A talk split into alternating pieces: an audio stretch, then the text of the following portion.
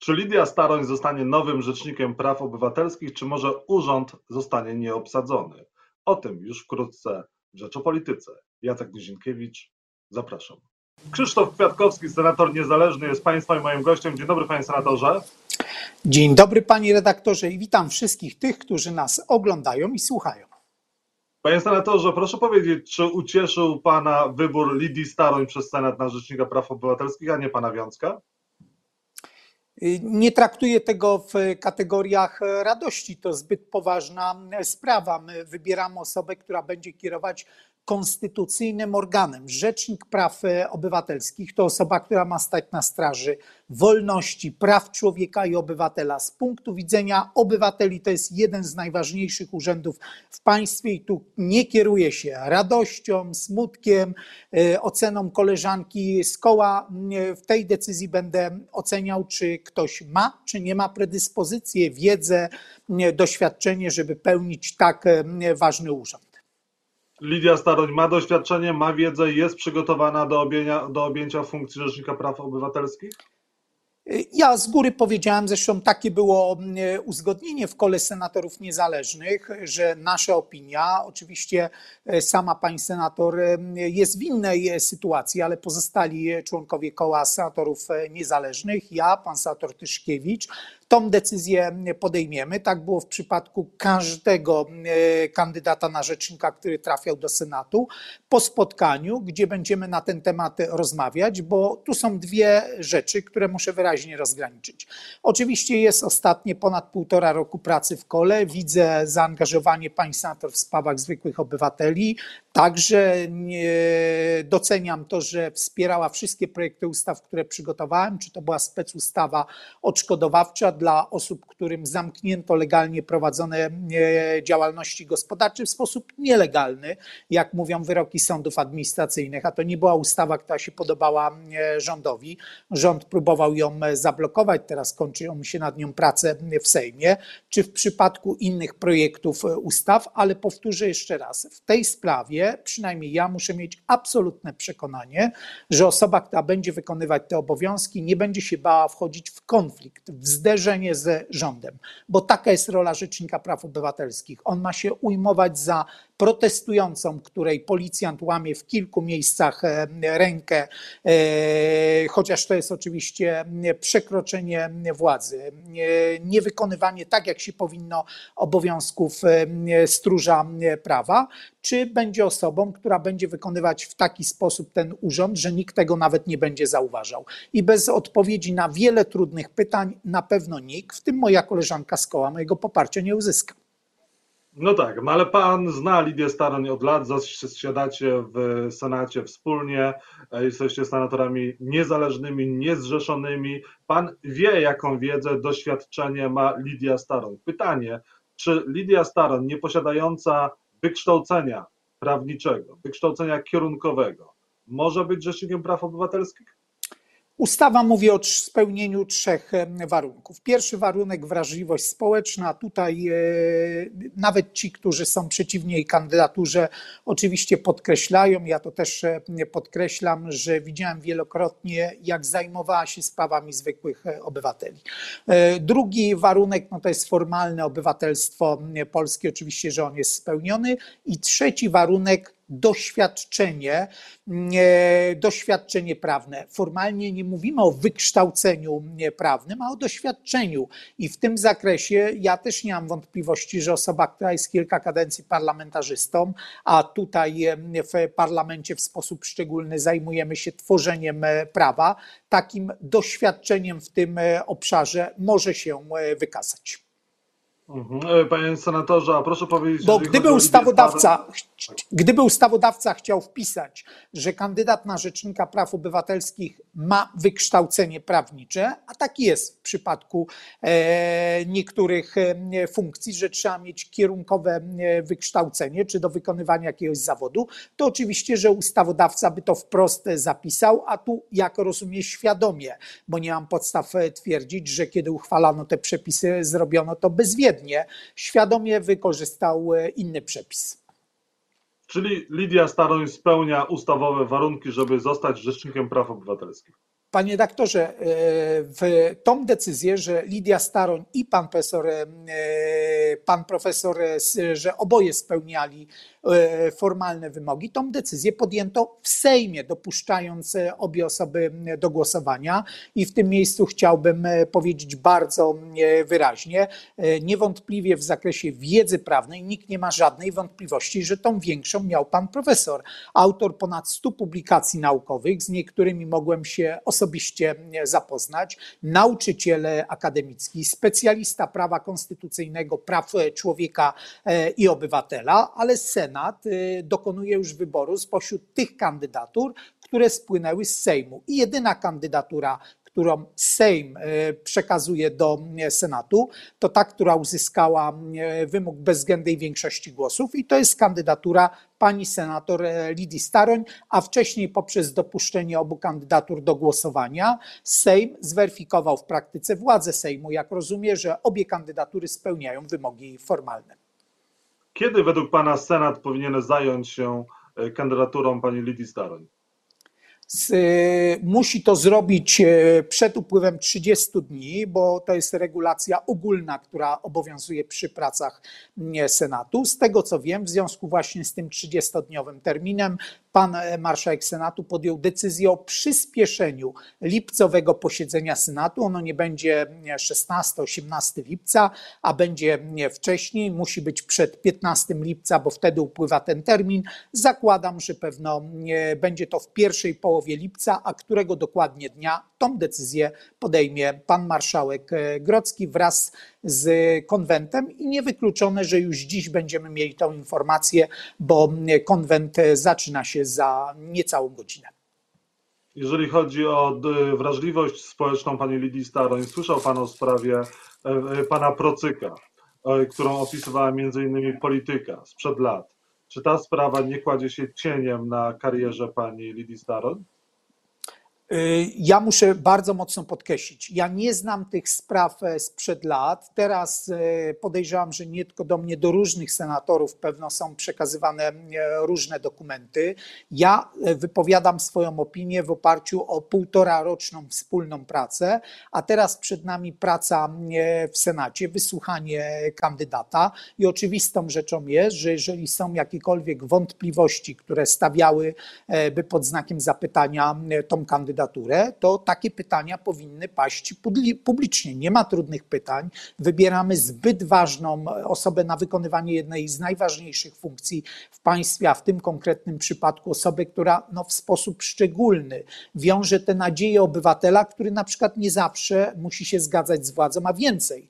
Często z tą władzą wchodzi w spór, więc oczywistą rzeczą jest, że każde takie pytanie, każda wątpliwość musi być rozstrzygnięta, bo bez tego nie będzie dobrego wyboru. Ja mogę tylko boleć nad jedną rzeczą, że oczywiście my jako senatorowie e, też jesteśmy w o tyle trudnej sytuacji, że pamiętamy, że w praktyce to jest chyba ostatnia kandydatura, która ma szansę być oceniana przed Senat, przed upływem terminu, który wskazał w swoim rozstrzygnięciu Trybunał Konstytucyjny, jako taki po upływie którego mandat Adama Bodnara wygasł.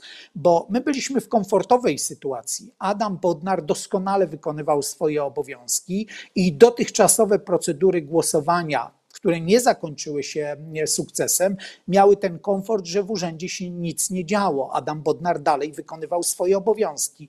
Dzisiaj już jesteśmy w takiej sytuacji, że musimy pamiętać, że Adam Bodnar za chwilę te obowiązki przestaje wykonywać. Oczywiście w mojej ocenie, bo sam z tej możliwości korzystałem, przed e, wejściem tego terminu w życie, e, a gdyby nie był dokonany ostateczny wybór, on nie tylko może, ale musi upoważnić jednego ze swoich zastępców do dalszego dalszego kierowania, do dalszego kierowania urzędem. Sam z tej możliwości skorzystałem, kiedy y, odrobinę przed końcem terminu, mm, startując w wyborach do Senatu, odchodziłem z funkcji prezesa NIK-u, a obecny prezes nie była zakończona procedura jego wyboru. Wtedy upoważniłem jednego ze swoich zastępców i uwaga, bo to jest bardzo ważna uwaga, wtedy marszałek Sejmu, pani Elżbieta Witek, absolutnie to zaakceptowała jako dopuszczalną e, procedurę. Mój zastępca wykonywał e, te obowiązki obowiązki, więc zakładam, że dzisiaj dokładnie będzie tak samo. Nikt nie ma absolutnie możliwości e, podważania, ewentualnie kierowania urzędem przez jednego z zastępców wskazanych przez Adama Bodnara.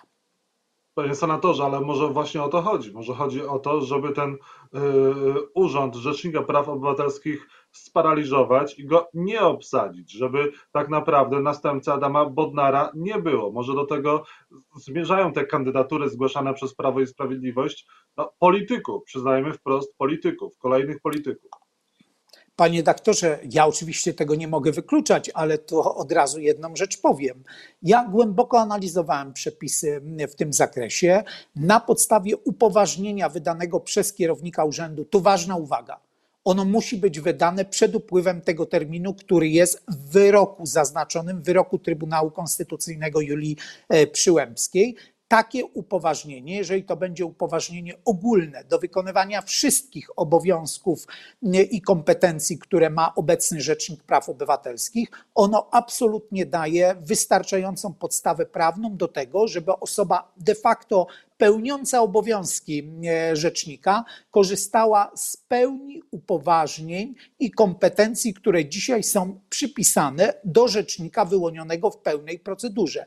I tu to ja bym miał pretensje jako obywatel, gdyby osoba, która by wykonywała takie obowiązki, jeżeli z tej procedury skorzystamy, nie wykonywała całości swoich, e, nie korzystała z całości swoich uprawnień i nie interweniowała w sprawach obywateli, bo to by była sytuacja katastrofalna, do niej absolutnie nie można dopuścić, ale przepisy prawa w tym zakresie są jednoznaczne. Czy ustawy o Rzeczniku Praw Obywatelskich, czy ogólne przepisy mówiące o możliwości upoważnienia do zastępowania kogoś w wykonywaniu określonych obowiązków.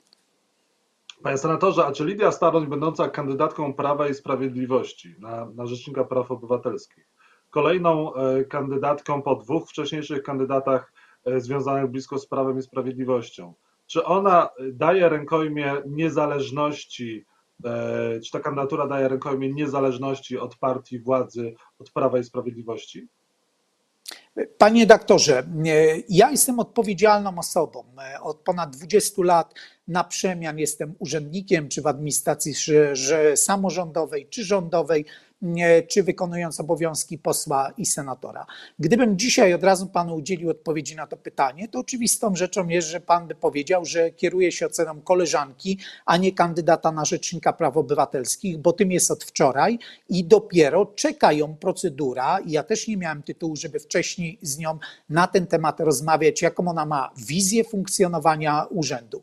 Przed e, panią senator, która naprawdę trudnych pytań, tu nie będzie taryfy ulgowej, że będzie zaproszona na posiedzenie koła senatorów niezależnych, którego sama jest członkiem. Jeżeli mieliśmy inne kandydatury, odwołam się do konkretnego przykładu. Posła Wróblewskiego ja wprost pytałem, czy pozostawi pan w sądzie wniosek, który złożył Adam Bodnar, wniosek zabezpieczający w kontekście tego, żeby to sąd rozstrzygnął, czy e, sieć e, tytułów prasy regionalnej i portali internetowych może być e, przejęta przez państwowy koncern paliwowy. I tu tak samo samo. To jest tylko jedno z e, przykładów tych pytań.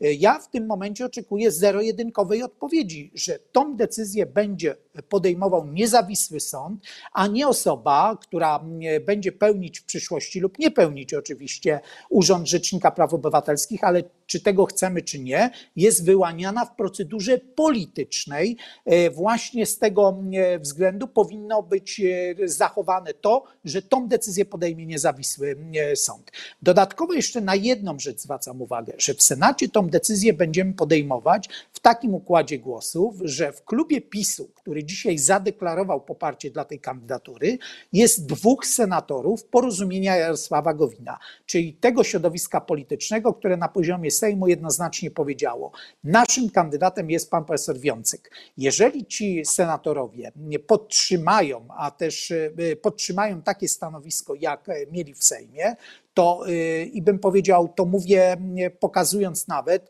że wtedy ta decyzja wcale nie będzie przypisana do senatorów niezależnych, wtedy już nie ma znaczenia, jak zachowa się jakikolwiek inny senator, bo bym powiedział, klub PiSu wtedy ma tak małą liczbę głosów, że nawet dobierając dwa czy trzy głosy, dalej nie będzie to dawać większości. Dlatego przed nami jest rzeczywiście kilka, e, kilka ciekawych tygodni, ale one przede wszystkim mają dawać odpowiedź na pytanie, czy kandydatka, pani senator Lidia Staroń, jest tą, która rzeczywiście nie byłaby, nie bałaby się wejść w spór z rządem, żeby reprezentować interesy obywateli. Jeszcze jedno spostrzeżenie. Ja muszę powiedzieć, że byłem jedną rzeczą w Sejmie zaskoczony, bo kiedy kilka lat temu Paweł Kukis mówił o tym, że ten urząd jest wyjątkowy z punktu widzenia obywatela i należałoby rozważyć, czy akurat na tą funkcję nie powinno się wybierać w wyborach powszechnych, to muszę powiedzieć, że sam się nad tym głęboko zastanawiałem, bo charakter tej funkcji jest rzeczywiście wyjątkowy,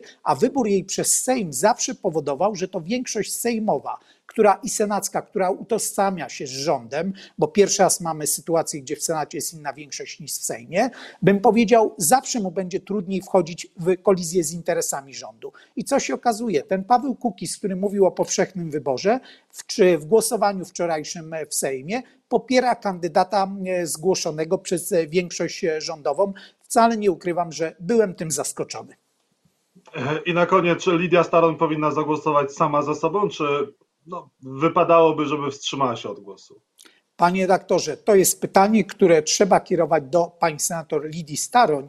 Ja za to, jeżeli Oj, pan bardzo mówi chciałem o tym... zadać pani senator takie pytanie, ale trudno skontaktować się z panią senator i pani senator udziela Panie wywiadu tylko redaktorze, wybranym. jestem, jestem zaskoczony. Jak pan wie, natychmiast po otrzymaniu zaproszenia od pana to zaproszenie przyjąłem, bo akurat osoby publiczne mają też obowiązki, żeby nie tylko wykonywać pracę w parlamencie w imieniu obywateli, którzy go wybrali, ale ci obywatele oczywiście mają prawo wiedzieć, czym kierują się ich przedstawiciele, podejmując taką, a nie inną decyzję. Więc jak pan widzi, bez chwili zastanowienia to zaproszenie przyjąłem i osobiście uważam, że taki sposób kontaktu z wyborcami, dzięki państwa pracy, pana redaktora i innych dziennikarzy w Polsce jest najbardziej e, właściwy. A na koniec powiem jedną rzecz, że nie mam żadnej wątpliwości, mogę to mówić w swoim imieniu, że ja poprę taką kandydaturę, która mi da absolutną gwarancję, że w interesie obrony praw, wolności, swobód obywatelskich, a to jest zapisane w Konstytucji i w ustawie o NIK-u, taka osoba będzie w stanie wejść nawet w konflikt z rządem i nie będzie się tego bała, i tylko taka kandydatura ma szansę otrzymać poparcie z mojej strony. Krzysztof Kwiatkowski, senator niezależny, był państwa i moim gościem. Bardzo dziękuję za rozmowę. Dziękuję bardzo.